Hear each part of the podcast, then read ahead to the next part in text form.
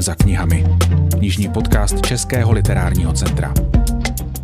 Kdo dnes je a může být nakladatelem? Jak fungují nakladatelství a proč má smysl zůstat i jako malý nakladatel samostatný? Ve druhém díle knižního podcastu Českého literárního centra se například i nad tématy, jako jsou autorská práva, zastavíme s Veronikou Benešovou Hudečkovou, nakladatelkou a knihkupkyní z nakladatelství Verzone a knihkupectví Dvě veverky. Dobrý den. Dobrý den. A vítám i druhého hosta, Martina Svobodu z komiksového nakladatelství Tristero, mimo jiné i redaktora a překladatele. Dobrý den i vám. Dobrý den. Začnu na úvod otázkou stejnou pro vás, pro oba. Kdo dnes je, respektive může být nakladatelem? Já myslím, že úplně kdokoliv.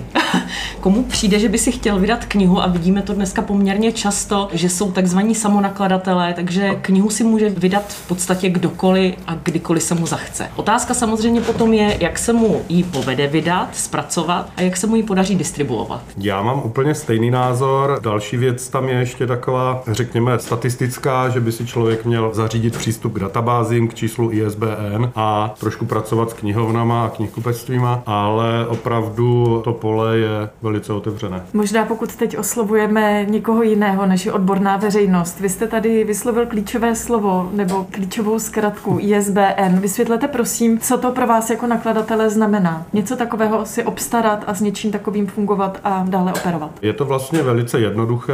Zajdete si do Národní knihovny, do odboru Řekneš mi přesně, jak se ten odbor jmenuje?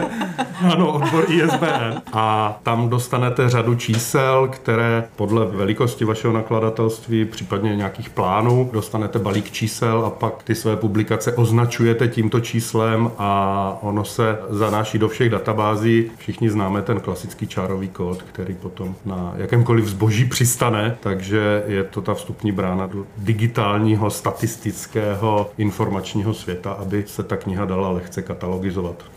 To ISBN, já bych řekla, že je vlastně jeden takový krok. Myslím si, že to platí u vydávání knih jako u kterékoliv jiné činnosti, že až když se člověk do toho pustí, tak zjistí, co vlastně všechno potřebuje. Takže na jednu stranu si spoustu lidí asi myslí, že je to jednoduché, prostě mám nějaký text, mám třeba nějaké obrázky, tak program si stáhnout není žádný problém, tu knížku si sám vysázím, že jo, tiskárna mi to vytiskne, svážu a hotovo. Ale pak je spousta profesí, které ten profesionální nakladatel využívá při přípravě knihy a to už si pak třeba ten amatér úplně neuvědomí, co všechno s přípravou knihy opravdu souvisí. Že by měla být přítomná nějaká redakční práce, nějaká korektura, že i grafický design má svá pravidla, že to není jenom tak, že si stáhnu program a nějak tam ty písmenka vyleju a ono z toho něco vyleze, ale že to je opravdu celá řada kroků a pak právě i ta distribuce, to dostat se do knihkupectví k těm čtenářům. Tomu se určitě ještě dostaneme. Tohle říká Veronika Benešová Hudečková a vy tím vlastně maličko vyvracíte to, co jste řekla v té první odpovědi na to první otázku, protože nakladatelem nemůže být každý. Knihu si může vydat každý, nakladatelem nemůže být každý. Je to poměrně složitý proces, který si určitě člověk, který k tomu má nějakým způsobem blízko, tak si to asi umí představit. Na druhou stranu je tady spousta profesí i těch okrajovějších, nerada bych řekla, že druhotných, ale okrajovějších, která tam mají svoji nezastupitelnou roli. Veronika možná to myslela trošku jinak, že nakladatelem se můžete stát bez jakékoliv licence. Zubařem dneska se stát nemůžete jenom tak, případně by to vypadalo dost divo divoce, že jo? ale nakladatelem opravdu nemusíte se nikde registrovat, nemusíte být členem žádného cechu, to je všechno dobrovolné, je to čistě na vás, jak to nakladatelování pojmete, jestli amatérsky nebo profesionálně. Vy jste se tady sešli teď jako hosté, kteří si vlastně budou spíše notovat, než si odporovat. Jste dva malí nakladatelé a opravdu reprezentujete to, čím my se dnes zabýváme. Jaký je z vašeho pohledu rozdíl mezi tím být malý a velký nakladatel. Jak tohle rozdělení vlastně podle vás v Česku funguje a hlavně proč funguje? Začnu, Martin mě když tak doplní, určitě je to dáno počtem titulů, které který nakladatel vydává, tak to je první věc. Ale druhá je samozřejmě i v tom, že velký a malý nakladatel z podstaty musí přemýšlet jinak. My malí nakladatelé si můžeme dovolit lecjaký experiment, zatímco velký nakladatel má za sebou tu tíhu fixních nákladů, včetně spousty zaměstnanců a tím se samozřejmě ubírá i třeba výběr výběr těch titulů, že si nedovolí tolik riskovat, že jde vlastně víc na jistotu, že vybírá tituly, které mají potenciál být komerčně úspěšnější. Takže v tomhle my malí nakladatelé jsme spíš takový trošku pankový.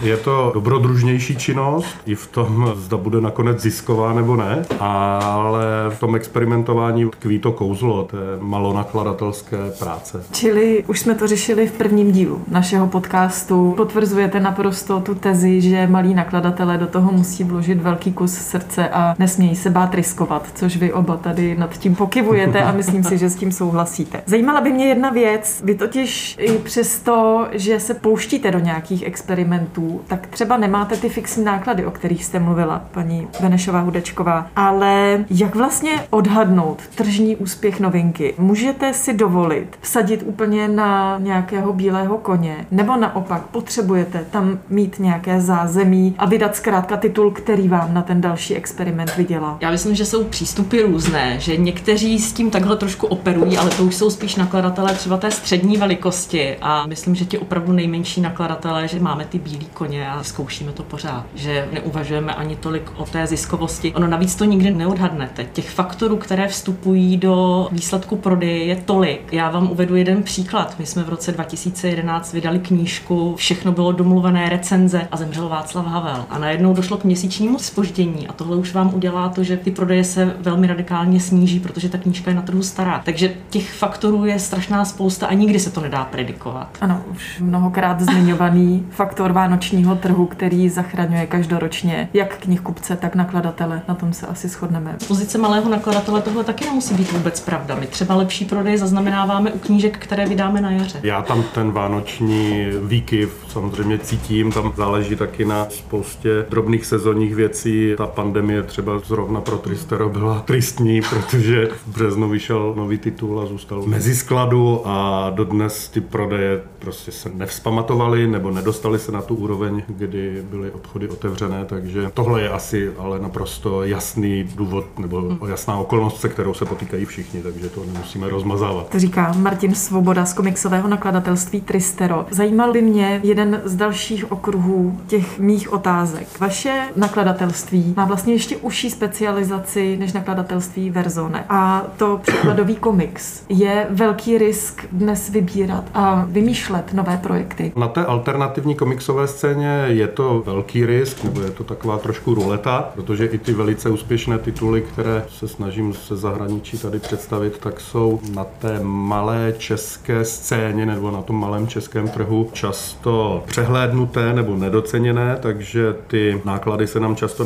nevracejí, ale jestliže si jednou definujete nějak záměr nebo zacílení nebo to portfolio obecně toho nakladatelství, tak už vás to určitým způsobem vede. Samozřejmě, že bychom mohli vydávat komerčnější věci a trošku se na tom finančně zahojit, ale určitě by to nezapadalo do toho portfolia a nějakého dlouhodobého plánu. Možná bychom si tím spíš ty skalní fanoušky odradili. Musíte tedy být pořádně tvrdohlaví. Tvrdohlaví a celá komunita kolem vás, rodina, kamarádi a spolupracovníci musí být velice tolerantní, trpěliví a všechny další pozitivní vlastnosti, které si vzpomenete. I v tomto si notujete. To je jenom jak- potvrzuju. Zastavím se u jedné věci. Veroniko Benešová Hudečková, vy jste tady mluvila o těch bočních nebo vedlejších profesích, které jsou na knihu navázány. Vaše nakladatelství se mimo jiné, kromě dětské knihy, specializuje i na vydávání současné čínské prózy. Jak je to s překlady? Jak jsou na tom překladatelé? Dá se na tom ušetřit? Dá se to nějak ošidit? Protože víme od mnohých překladatelů, že přístup k nim není vždy vnímán jako tak docela férový, že nejsou zkrátka zaplaceni tak, jak by si představovali nebo podle svých představ zasloužili. Já si zase myslím, že tohle je víc problém těch velkých nakladatelů. Ono totiž, když s nakladatelstvím spojíte svoje jméno, tak vás to samozřejmě přirozeně nutí nějakým způsobem se i chovat vůči svému okolí. Takže já bych se vlastně styděla nabídnout překladatelům honorář, který nabízejí právě ti velcí nakladatelé. A přiznám se, že nemůžu zdaleka platit tolik, kolik bych si třeba představovala, protože vím, že zrovna u těch překladů z čínštiny se pohybujeme opravdu v poměrně nízkých honorářích proti tomu, co je světový standard. Ale bohužel taková je situace našeho trhu. Takže určitě platíme víc, než platí třeba velcí nakladatelé. Já bych řekla, že se ta situace mění i tam. Zlepšuje se? Zlepšuje se. Já bych řekla, že se to zlepšuje. Martin by k tomu možná mohl něco říct, protože sám překládá, tak jestli má teď lepší podmínky. A já bych ještě obecně řekla, že ušetřit se určitě na tom dá, ale pak je to vidět na té kvalitě. Protože pokud překladatel dostane 150 korun za stránku, já nemůžu očekávat, že pokud nemá zázemí, třeba partnera, který ho de facto živí, tak nemůže té knize věnovat prostor, jaký by si zasloužila. Ušetřit se dá, ale myslím, že to není cílem. Že pokud chceme, aby v knihovnách zůstávaly kvalitní svazky, zrovna v té čínské literatuře, kdy jsme v podstatě skoro jediní, kdo ji vydává, tak je to úvaha o tom, že vytváříme něco pro budoucnost, že ty knížky v těch knihovnách zůstanou, tak si dáváme záležet, aby tam těch chyb bylo co nejméně, aby ty překlady byly kvalitní. Ono to platí pro každou tu profesi, která se na té knize podílí. U toho překladatele je to znát vlastně velice rychle, když tu knihu začnete číst. Záleží taky na tom technickém zpracování, mít dobrého sazeče, DT páka, s tiskárnou spolupracovat, opravdu si tu knihu vymazlit hmm. až do té podoby, která v těch komerčních nakladatelstvích není úplně možná, protože je to svým způsobem pravidelná výroba a jakmile si vybudujete nějaký okruh lidí, které dobře platíte, tak se vám to potom samozřejmě vrací v té odvedené práci a spokojenosti těch čtenářů. My tady zůstáváme na úrovni takového hezkého povídání o hezkých věcech, o knihách a já se to pořád snažím nějak napasovat na tu ekonomickou a obchodní stránku, protože ta je v dnešní pandemické době palčivá úplně pro všechny podnikatele, úplně pro všechny, kdo jdou takzvaně z kůží na trh. Zajímá mě, jak je na tom malý nakladatel a distribuce, protože velká nakladatelství mohou jít pod křídla nějakých větších skupin, mohou se rozhodnout a to rozhodnutí je pro ně možná jednodušší jít do nějaké širší distribuční sítě. Jak je to u malého nakladatele? Co se týče obecně jako podmínek, my si z toho děláme trochu legraci, že malý nakladatel je v krizi pořád, takže nějaká krize pandemická už vlastně nás zase tolik nevykolejí. Ale je to opravdu s nadsázkou, protože ten loňský rok byl docela tvrdý pro nás, pro všechny. A jinak, co se týče těch distribucí, i my, malí nakladatelé, samozřejmě máme šanci jít k distribučním společnostem, můžeme si i vybrat, s kým budeme spolupracovat a s kým ne. Samozřejmě velký nakladatel má jiné vyjednávací podmínky a především si taky musíme říct, že náš trh je rozdělen tak, že i nakladatelství má pod sebou distribuci a síť knihkupectví, že to není tak úplně jednoznačně rozdělené. Je to Euromedia, Albatros má vlastní distribuci, takže když už pak je to nakladatelství v určité velikosti, tak si vlastně tyhle věci dokáže obstarat i samo. V tom jsme samozřejmě na tom hůř, ale podmínky jinak máme velmi obdobné. A je obdobné i Tristero? Je to opravdu stejné. Záleží na vás, jak se rozhodnete, jestli budete spolupracovat s distribucemi, které třeba se k vám nechovají úplně férově, případně přeprodávají vaše knihy do nějakých parazitních e-shopů, proti kterým se stále vymezujeme, kde ta cena je opravdu jako snižována různými způsoby. A uměle. uměle, uměle. tak nízko, že nás to poškozuje, což potom vede k té naší aktivitě snažit se aspoň na ten první rok zajistit pevnou cenu té knihy, ale to je jiná debata. Potom samozřejmě ten malý nakladatel vynakládá víc péče těm kontaktům zase s malými knihkupci, snaží se obejít různými způsoby ty velké distribuce, které si berou něco mezi 50 až 55 procenty z té malobchodní ceny. Musí určitě pracovat se svým vlastním e-shopem, aby ty lidi oslovoval i tímhle způsobem,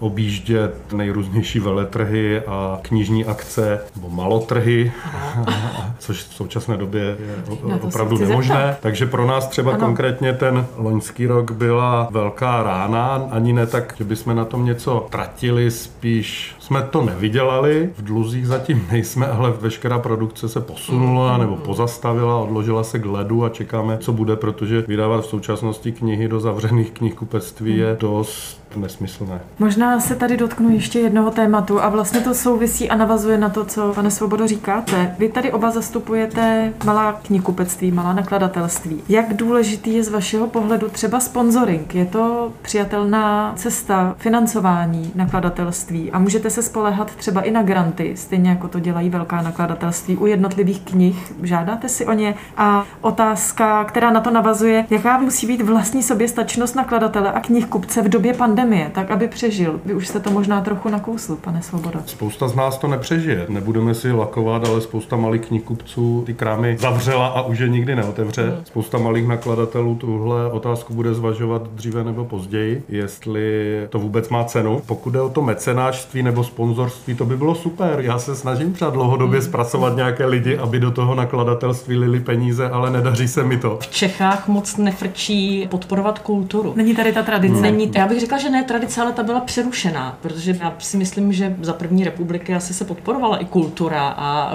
No jistě na titulních i... listech bylo napsáno, Přesně, kdo tu knihu tak. finančně zaštítil, což teď už vidíte opravdu málo kdy, když někdo má opravdu dobré kontakty na někoho z business komunity, tak mu třeba část nákladů na tu knihu zaplatí, ale je to naprostá výjimka. Já se k tomu nikdy nedobral, spíš jsme používali metody crowdfundingu, což mm. taky můžeme potom rozebrat, ale Veronika určitě má větší zkušenost s těmi granty. Samozřejmě grantové možnosti tady jsou. Jsou granty Ministerstva kultury, Moravská zemská knihovna má třeba granty na českou literaturu, kdy se nakupují knížky pro knihovny, takže určitě malí nakladatelé tohohle využívají. Já bych jenom řekla, že to, že získáte grant na tu knihu, vám nejenom umožní tu knihu vydat, ale taky vám umožní snížit výrobní cenu té knížky, protože když samozřejmě chcete zaplatit férově honoráře všem zúčastněným, tak málo kdo si umí představit, že třeba vydání takové knížky se opravdu pohybuje ve stovkách tisíc korun, že u náročnějších projektů se dostanete třeba na milionové částky. Ona to není úplně legrace tohle zafinancovat, takže granty nám pomáhají v tom knihu realizovat, ale taky snížit cenu tak, aby byla dostupná za rozumnou cenu pro širší veřejnost. Tím se možná vracíme i na začátek našeho rozhovoru k možná mnou neúplně přesně formulované otázce, ale to, co může zvenčí vypadat jako riskantní podnik z pohledu nakladatele, z pohledu potom distribuce, tak byste tady teď vysvětlila. Ještě mě zajímá jedna věc, jak se dá v dnešní době pracovat s autorskými právy a jak chránit autorská práva u knih, které už jste vydali. Já to mám poměrně jasné, protože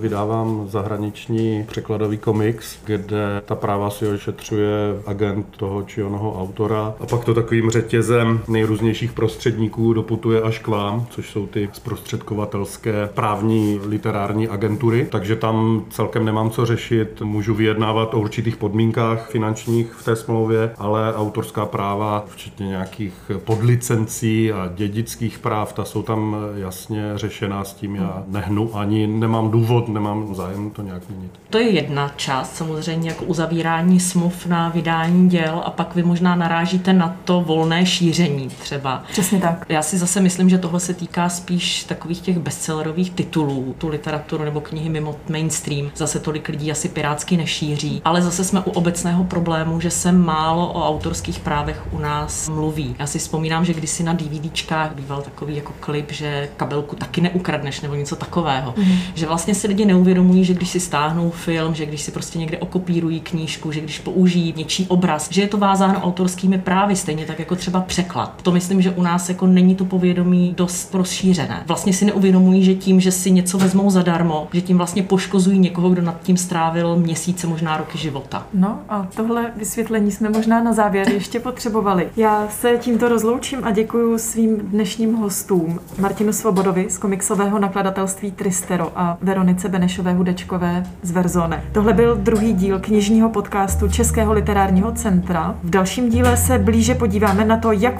funguje knižní distribuce v Česku a pro dnešek se s vámi z tradiční literární kavárny Fra loučí a za pozornost děkuje Kateřina Svátková.